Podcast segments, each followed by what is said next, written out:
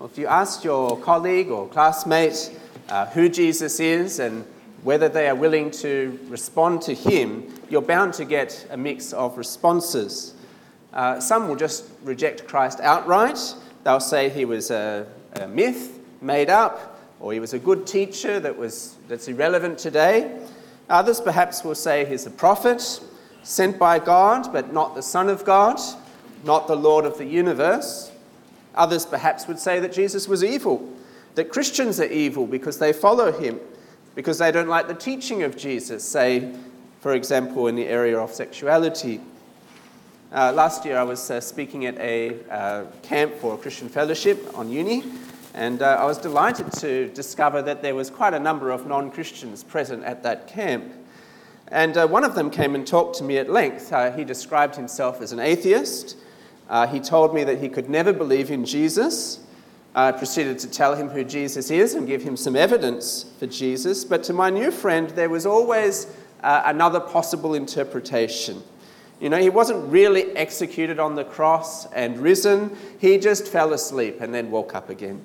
And his miracles, they weren't real, he was just a magician, and so on. And he kept asking for more and more evidence. And it was very clear after a while that we were just going around uh, in circles. And so I asked him, uh, What evidence would convince you that Jesus is the Son of God and you to follow him? And his answer really said it all. He said, None. No evidence will ever convince me. There is none. Uh, my friend was wanting to have a conversation about evidence, but he refused to consider it. His mind was made up. The decision was made. Now, of course, for others, uh, the rejection of Jesus is not so outright. They'll say things like, Oh, yes, I'm a Christian, but. Or I identify with Jesus, but my Jesus is kind of like this. Or I can accept this part of the Bible, but I don't really like that part of the Bible. It might be a little bit more subtle, but it's still a rejection of Christ. I want to ask this morning how serious is it to reject Christ? Because that is the question of the passage today. Now, Mark, of course, began his gospel declaring that Jesus is the Christ, the Son of God. And that declaration of his identity is echoed at his baptism. God says, You are my Son, whom I love. Uh, and in chapters 1, verse 14 to chapter 2, verse 12, we've seen Jesus showing his kingly authority uh, as the Christ as he establishes the long awaited kingdom of God. And so we've seen his authority over people, he calls them and they follow him. We've seen his authority to teach, he's, he's not like the scribes. We've seen his authority over demons, his authority over sickness, his authority to forgive sins, and we've seen his authority over the Sabbath last week as well. And as Jesus shows his, his great kingly authority, massive crowds have been gathering to Jesus as his popularity swells. And yet it has not all been positive. We saw last week, chapter 2, verse 13 onwards, there is mounting opposition to Jesus, particularly from the religious leaders. They are outraged by Jesus' willingness to heal and to minister on the Sabbath day. Jesus is showing that he is bringing the new age, that it does not conform to the old age, especially to the, to the Pharisees' rules. But we, we ended last week in chapter 3, verse 6, with the Pharisees so enraged that along with the Herodians, they are plotting Jesus' death. It's fierce opposition against Jesus. You have the church, Pharisees, the state, if you like, the Herodians, united together, opposing Jesus. Well, how will Jesus respond? Think Jesus will go out and have peace talks with the Pharisees? You know, let's sit down and work this out. Or maybe run away. Oh, sorry, I never meant to offend anyone. Or will he get angry and then strike back against these people? Well, notice he doesn't respond in any of these ways. In fact, at first it seems as though he doesn't respond at all. But we will see he does respond in response to their rejection as he calmly replaces his opponents with a, with a new people that will be faithful. And this is the main point this morning. If you reject Jesus, you will miss out on the kingdom and he'll share it with others. If you reject Jesus, you'll miss out on the kingdom and he'll share it with others. Well, let's begin. Point one Jesus calls a new people for God. Chapter 3, verse 7.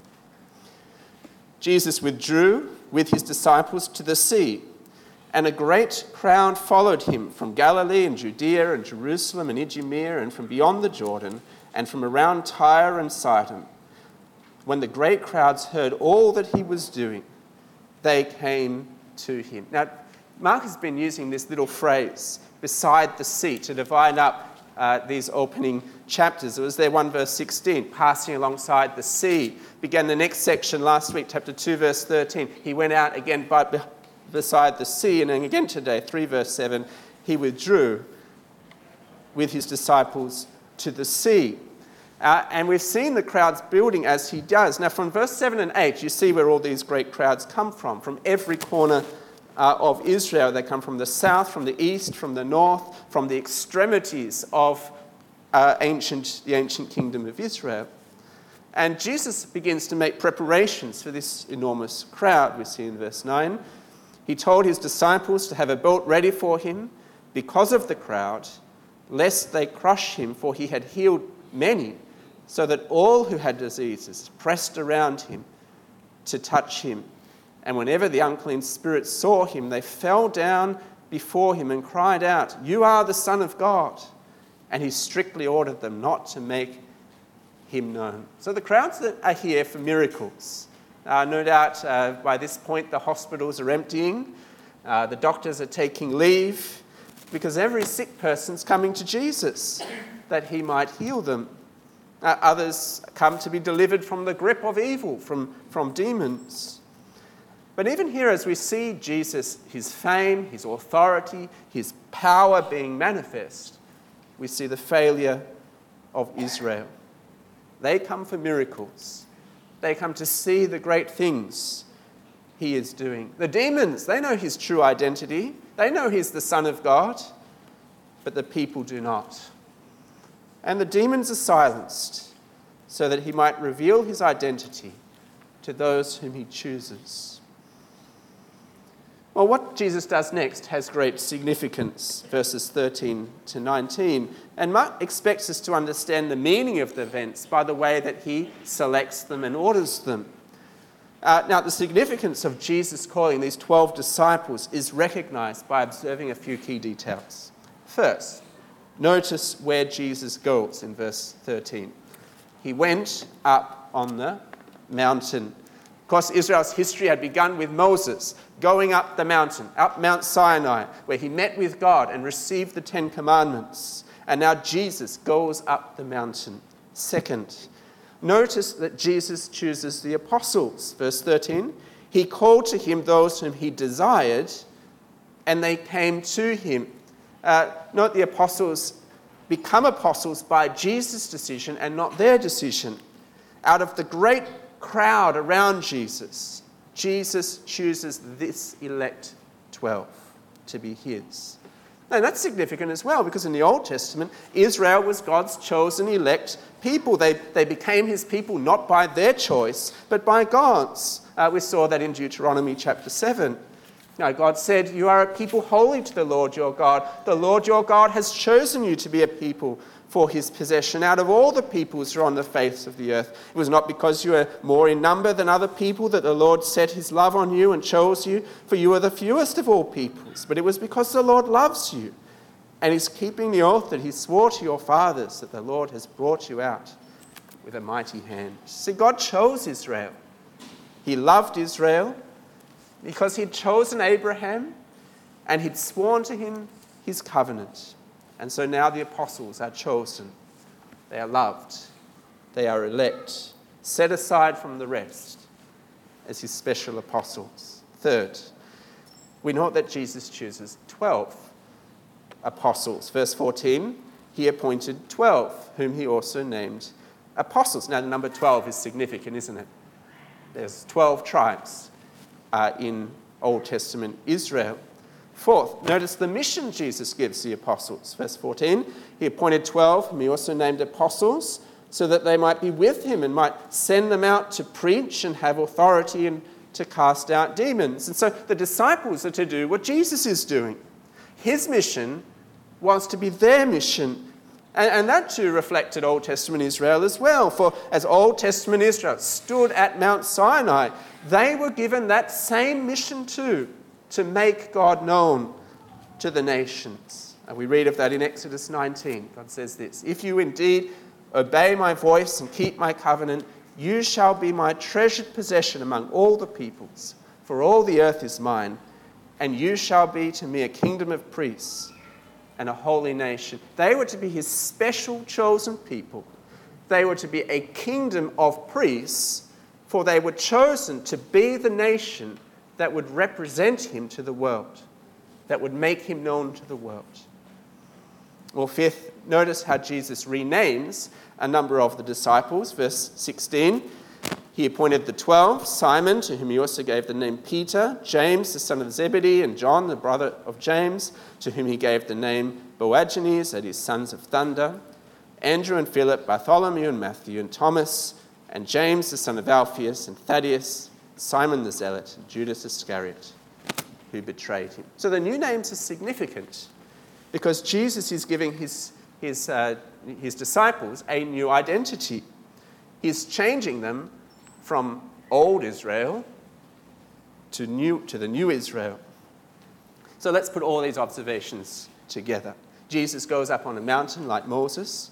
He chooses 12 elect apostle, apostles as God chose 12 elect tribes. He gave them a mission to make him known, the same mission as Israel. He gives them a new identity as he gave Israel a new identity. In other words, as Jesus comes as the long awaited Messiah, he is reconstituting a new Israel, a, a, a, true Israel, a new people of God that is replacing the old Israel. Old Israel had failed. That was all too evident in the legalism of the Pharisees, who would reject Christ and put him to death. Jesus is bringing a new age that transcends the old, and in that new age, he gives, he, he, he calls a new people, a new Israel. And these 12 apostles are the beginning of that new Israel, the foundation of it. So, how does Jesus respond to the rejection of the Pharisees and the failure of Israel to recognize his true identity? He withdraws and then he replaces. He rejects old Israel and he establishes a new one, filled with those whom he has chosen who will join him in his mission. Now, it is a warning of the importance of responding rightly to Christ, of acknowledging his rule, of coming to him for the right reasons. If we reject him, if we fail to respond to him, he will reject us and he will choose others.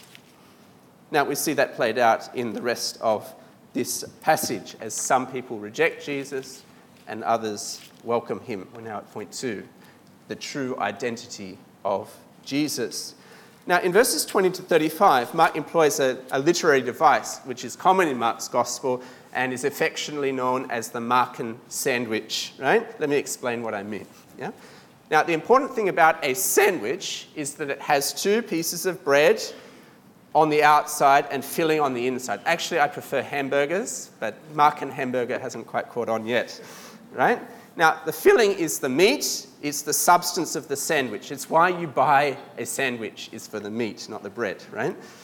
And uh, that is what we have here. Verses 20 to 21, we have the first slice of bread. Jesus' family comes to seize him because they think he's out of his mind.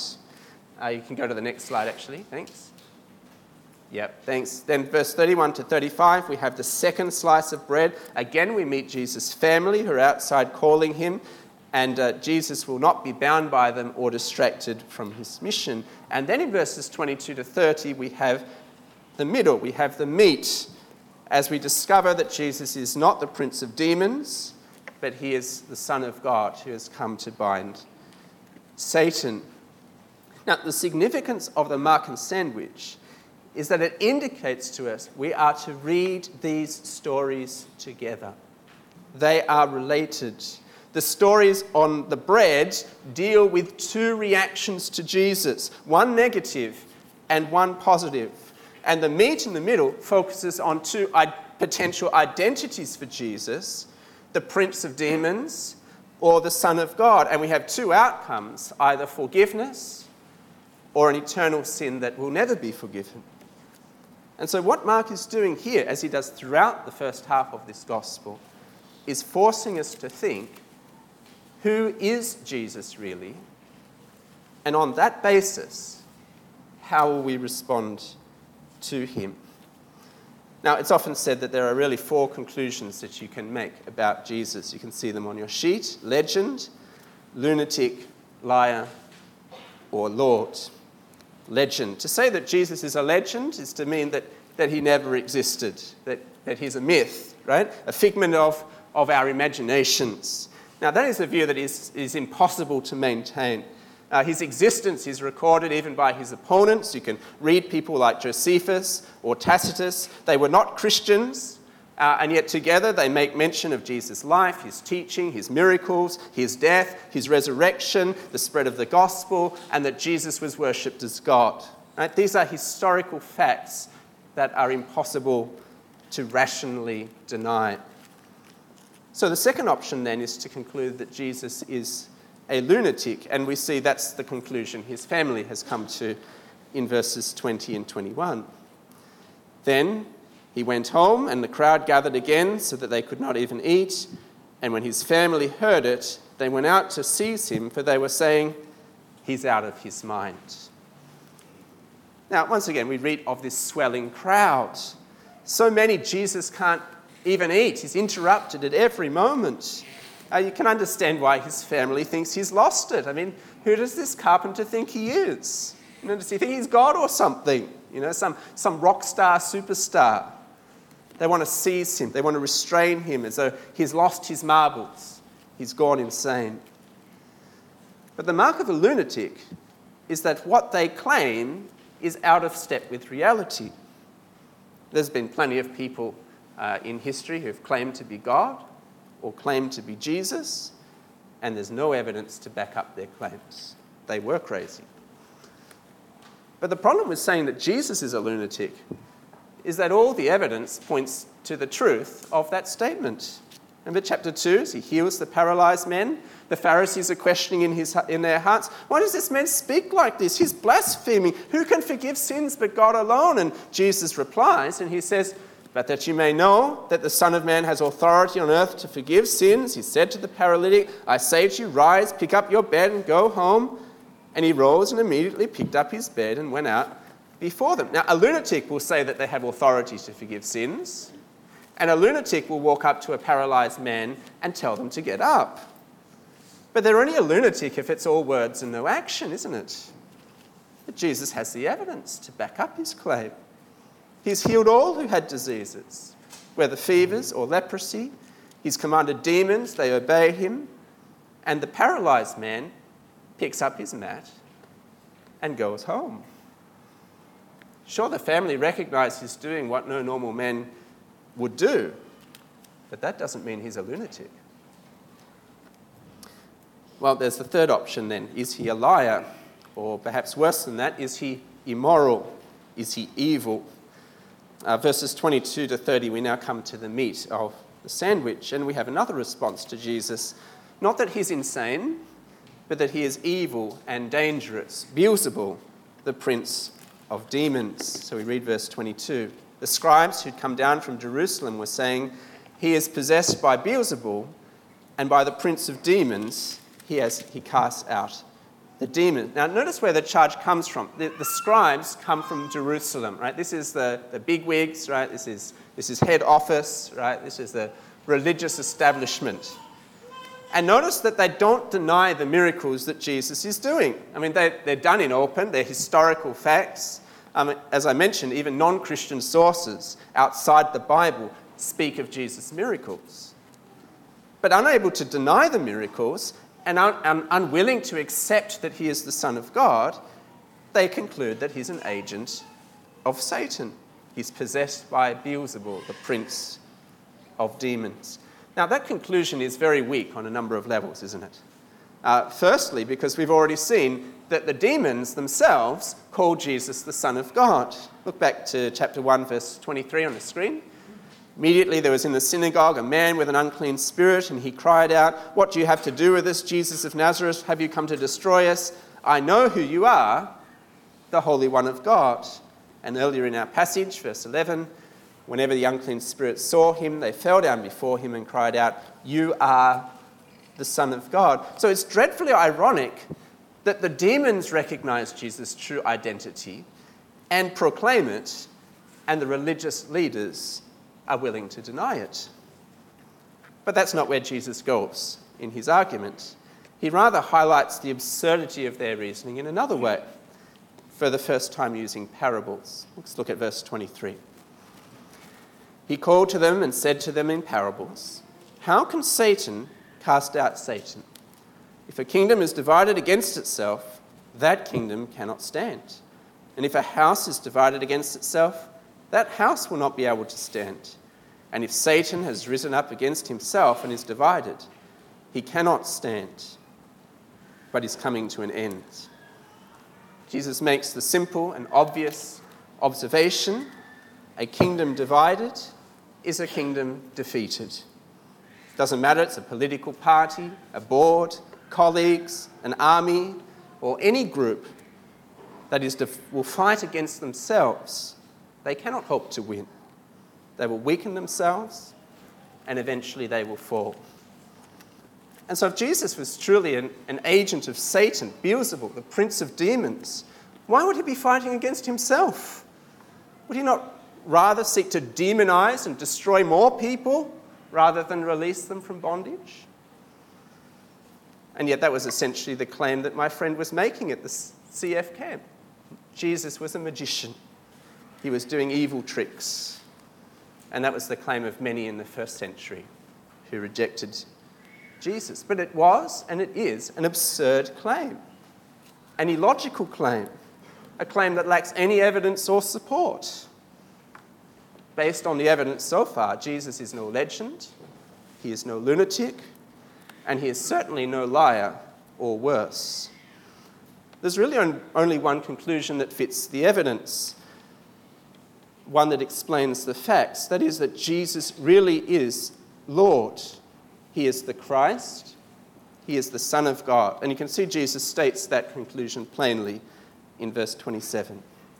Jesus says, No one can enter a strong man's house and plunder his goods unless he first binds the strong man then indeed he may plunder his house. Now, this is a parable, and of course, we need to unpack its meaning from the context. Uh, the strong man here in, this, in the parable is Satan. Right? We know that from verse 25. Jesus says, If a house is divided against itself, that house will not be able to stand. So, Satan is the strong man, and his house are the demonic forces, and his goods are those who are being held captive by him, not just the, the demon possessed, but all uh, who are held captive by their sin and headed for judgment. And Jesus in the parable is saying that he is the stronger man, the one who is stronger than Satan, who has bound Satan and is now liberating people from his possession as he proclaims the gospel and drives out demons. You see, that's the only logical explanation of the evidence here. Jesus is Lord. He is God's King. He is victorious over Satan. And he is saving people into the kingdom of God. I think that ought to be a great encouragement for many of us here this morning. I think many people, even in, uh, in our 21st century, find themselves enslaved to dark forces, whether that be uh, witchcraft or talismans, dark magic, demonic religion, it's alive and well today. But Jesus has come to liberate people from such evil forces. And if we are a Christian here this morning, we do not need to fear such dark forces. We are told here Jesus has bound Satan. Jesus is victorious. Jesus is more powerful. And uh, if we're not yet a Christian here this morning and we fear all of those things, turn to Jesus as Lord. You don't need to be afraid of what the evil forces will do. He has power to liberate you. He is victorious. He has bound the strong man. But as I said, being in Satan's grip is not just about witchcraft and demon possession. Uh, look what Paul writes in Ephesians chapter 2. It says, You were dead in your trespasses and sins in which you once walked, following the counsel of this world, following the prince of the power of the air, the spirit that is now at work in the sons of disobedience. It's talking about Satan, among whom we all once lived in the passions of our flesh, carrying out the desires of the body and the mind, and were by nature children of wrath like the rest of mankind. So, Paul's point here is that before we are Christians, we are all under the power of Satan. We're all following his evil ways as we follow this world and as we follow our own sinful desires.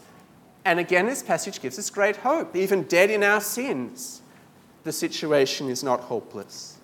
Jesus can liberate us, Jesus can bring us into his kingdom. He has power over evil, power to bring life. That is Jesus' true identity. He is the Almighty Lord of heaven and earth who has defeated Satan. Well, Jesus wants us to understand that what we think of him is not simply a matter of personal preference. It is a matter that has profound eternal consequences. And we're now at point three why getting Jesus' identity right matters. Well, there's a great assurance, firstly, in verse uh, 28 every sin can be forgiven. Jesus says, Truly I say to you, all sins will be forgiven the, the children of men, and whatever blasphemies they, they utter. So Jesus is saying, when it comes to being saved, you've never descended too far. Right? Uh, you're never too far gone.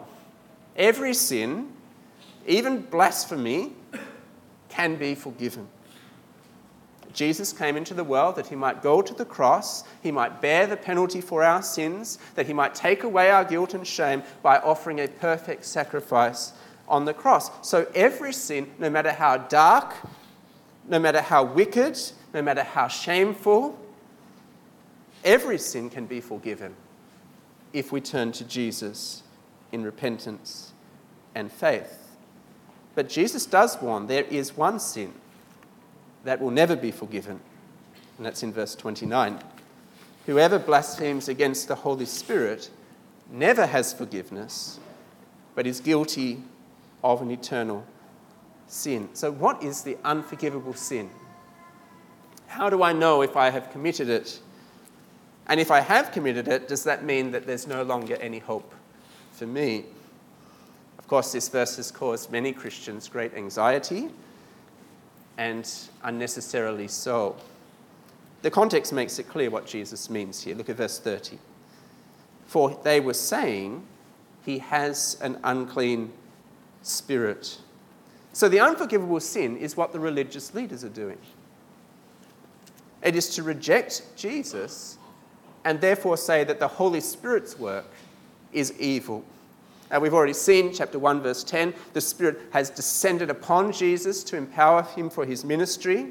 It is the Spirit's power that has given Jesus authority to heal and to teach and to drive out demons. And so the way that you blaspheme the Holy Spirit is by rejecting the kingship of Jesus.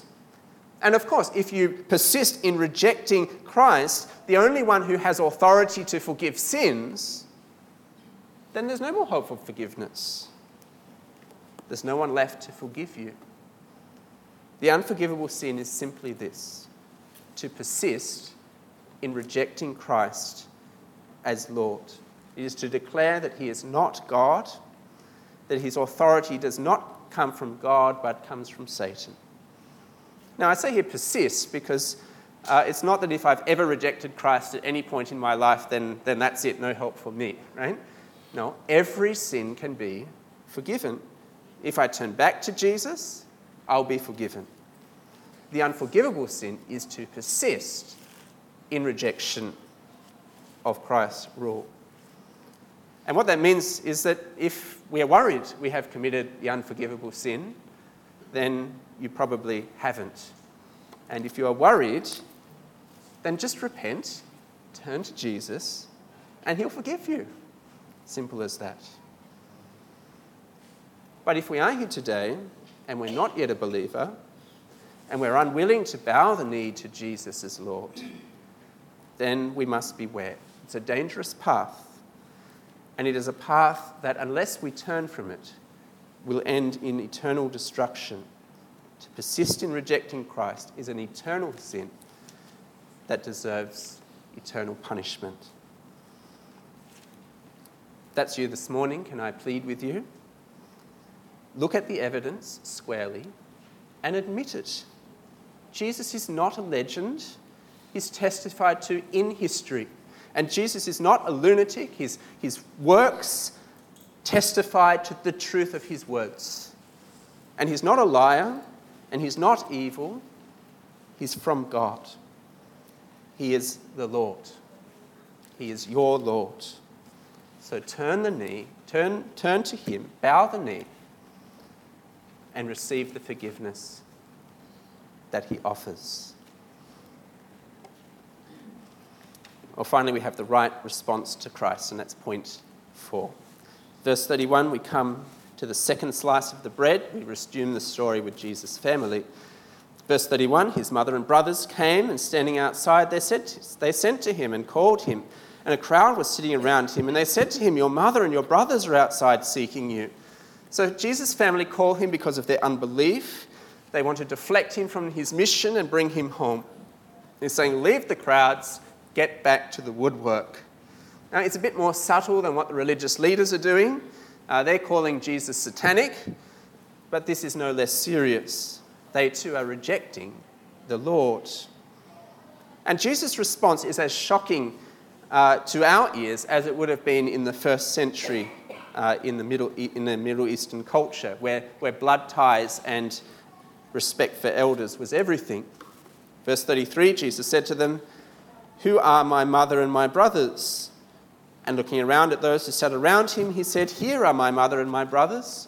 Whoever does the will of God, he is my brother and sister and mother. So Jesus publicly rejects his own family, even his own mother, who gave birth to him, who changed his diapers, who raised him. If even his own family will reject him, fail to acknowledge his lordship, then even they are rejected and they find themselves, notice, replaced by a spiritual family who will believe in him. Jesus' true family are those who gather around him, who listen to his word, who do what it says. Now, don't misunderstand me here. Jesus is not teaching us to be cold and harsh to our parents, right? In chapter 7, Jesus will teach the importance of honoring our father and our mother. But it is a reminder that our ultimate family, our spiritual family, in the end overrules our commitment even to our earthly family. And so, if we're ever forced to choose between following Jesus and following our family, we must always choose Jesus first. Now, there might be some here who are investigating Christianity, and you know that your parents are against you becoming a Christian. Well, if you know that God's word is true and that Jesus really is Lord and there are eternal consequences to this, then you do need to choose Jesus over the will of your family. And if you are, are, a Christian and your parents are asking you to do or to pursue things that are against Christ or that undermine his rule in your life, then you do need to put Jesus first, even over your earthly family. Now, such decisions will always be heart wrenching, but it is the only logical way to live in the light of the truth. Well, as we finish, how we respond to Jesus depends on who we think he is. Is he a legend, a lunatic, a liar, or the Lord? Actually, the evidence only points in one direction, doesn't it? So, will we respond to him this morning? Will we be part of his new, new kingdom? his new Israel? Will we be forgiven? Will we be adopted as his family? Or will we be re- reject him and so be rejected ourselves and be guilty of an eternal sin? This is serious stuff, isn't it? Well, if you've recognized Jesus as Lord of your life this morning, will you do what you ought to do? Sit at his feet in faith, listen to his word, do his will What's His will for your life? Well, that's going to be unpacked in the rest of the gospel, but at least a few things we could say from this passage. Following Jesus means listening to His word, reading the scriptures, obeying them. It means asking for forgiveness where we failed and seeking to change. It means prioritizing Jesus even over our family. And it means seeking first his kingdom as we seek to support the spread of the gospel so that more people will be saved from Satan's grasp. The true disciple will recognize Jesus' lordship and they will put him first. Now, finally, we must be clear there's no middle way here. Either Jesus is Lord or he's not. He's our Savior or he's not. There's no middle group here. There's no middle way. There's no Jesus is a nice person. There's no Jesus is a good prophet.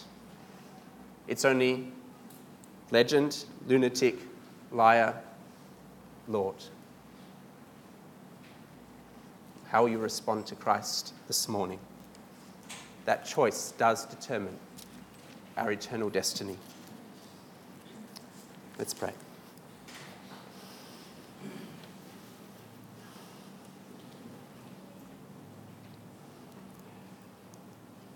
Heavenly Father, we want to thank you that Jesus is Lord, that he has defeated Satan, and that he has power to rescue us from sin and death. Father, we thank you that if we would turn to Jesus, we can be forgiven of our every sin, that we can be members of your family. We can look forward to a world where sin, suffering, disease, and death are no more. Father, we pray that you would help us to respond rightly to Jesus, to listen to his word, to follow him, to do his will. In Jesus' name we pray. Amen.